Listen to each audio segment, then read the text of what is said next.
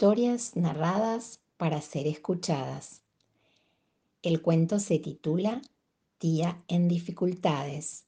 El autor es Julio Cortázar. ¿Por qué tendremos una tía tan temerosa de caerse de espaldas?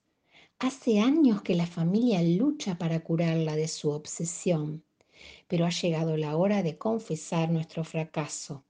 Por más que hagamos, la tía tiene miedo de caerse de espaldas y su inocente manía nos afecta a todos, empezando por mi padre, que fraternalmente la acompaña a cualquier parte y va mirando el piso para que tía pueda caminar sin preocupaciones, mientras mi madre se esmera en barrer el patio varias veces al día. Mis hermanas recogen las pelotas de tenis con que se divierten inocentemente en la terraza y mis primos borran toda huella imputable a los perros, gatos, tortugas y gallinas que proliferan en casa. Pero no sirve de nada.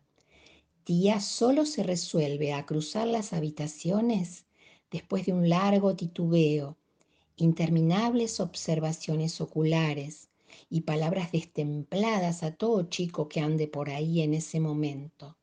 Después se pone en marcha apoyando primero un pie y moviéndolo como un boxeador en el cajón de resina, después el otro, trasladando el cuerpo en un desplazamiento que en nuestra infancia nos parecía majestuoso y tardando varios minutos para ir de una puerta a otra.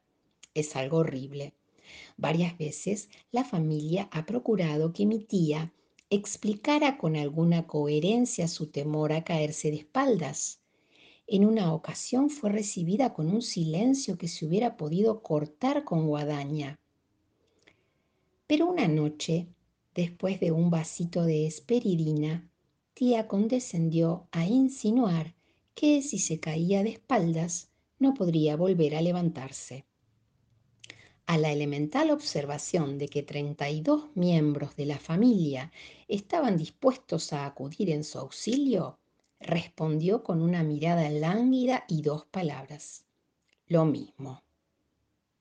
Días después, mi hermano el mayor me llamó por la noche a la cocina y me mostró una cucaracha caída de espaldas debajo de la pileta. Sin decirnos nada, asistimos a su vana y larga lucha por enderezarse, mientras otras cucarachas, venciendo la intimidación de la luz, circulaban por el piso y pasaban rozando a la que yacía en posición de cúbito dorsal. Nos fuimos a la cama con una marcada melancolía y por una razón u otra nadie volvió a interrogar a tía nos limitamos a aliviar en lo posible su miedo, acompañarla a todas partes, darle el brazo y comprarle cantidad de zapatos, consuelas antideslizantes y otros dispositivos estabilizadores. La vida siguió así y no era peor que otras vidas.